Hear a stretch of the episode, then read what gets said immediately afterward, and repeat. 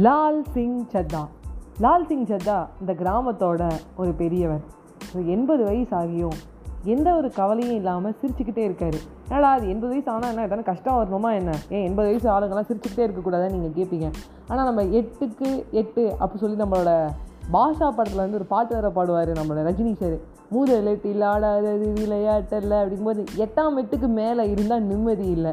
அப்புறம் எட்டாம் எட்டுக்கு மேலே இருந்து நிம்மதியோடு இருக்காரு அது ஒரு பெரிய விஷயம் இல்லை ஸோ அதனால் நம்ம லால் சிங் சத்தவரோட ஒரு பெரிய ஒரு ஆங்கவுட் பாலிசியை வந்து நம்ம பார்க்க போகிறோம் வணக்கம் நண்பர்களே நான் உங்கள் ஆர்ஜே வைஷ்ணவி. நான் பேசிக்கிட்டு இருக்கேன். அதனோட ஆங்கவுட் பாலிசி எப்படின்னு யோசிப்பீங்க?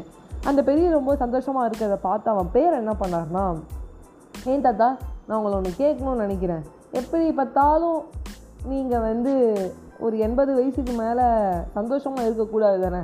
ஏன்னா அம்மா உங்களுக்கு சரியாக சில நேரங்களில் சாப்பாடு போடுறதில்ல.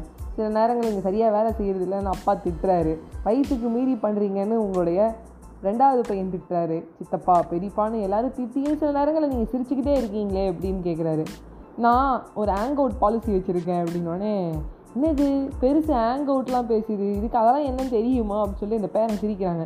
உடனே இந்த லால் சிங் சத்தர் சொல்கிறாரு பாரா எப்போதுமே நம்ம வந்து சில பீப்புளை நம்ம கூட வச்சுக்கணும்.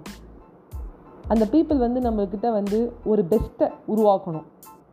தே மஸ் சி த பெஸ்ட்டு நியூ அந்த பெஸ்ட்டை க்ரியேட் பண்ணணுமே தவிர ஸ்ட்ரெஸ்ஸை க்ரியேட் பண்ணக்கூடாது.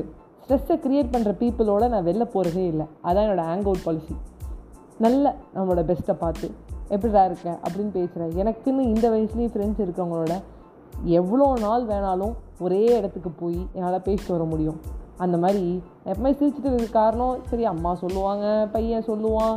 எல்லாரும் சொல்கிறது தான் சின்ன சின்ன தப்பு பண்ணுறது தான் பட் அதெல்லாத்தையும் போட்டு மனசில் ஏற்றிக்க மாட்டேன். அவங்க கூட வெளில போயிட்டு மறுபடியும் திட்டு வாங்க மாட்டேன். உங்கள் அம்மா சோத்தை போட்டோன்னே வெளில கிளம்பிடுவேன். நான் மாட்டுக்கு எனக்கு பிடிச்ச வேலையை செய்வேன். அதான்.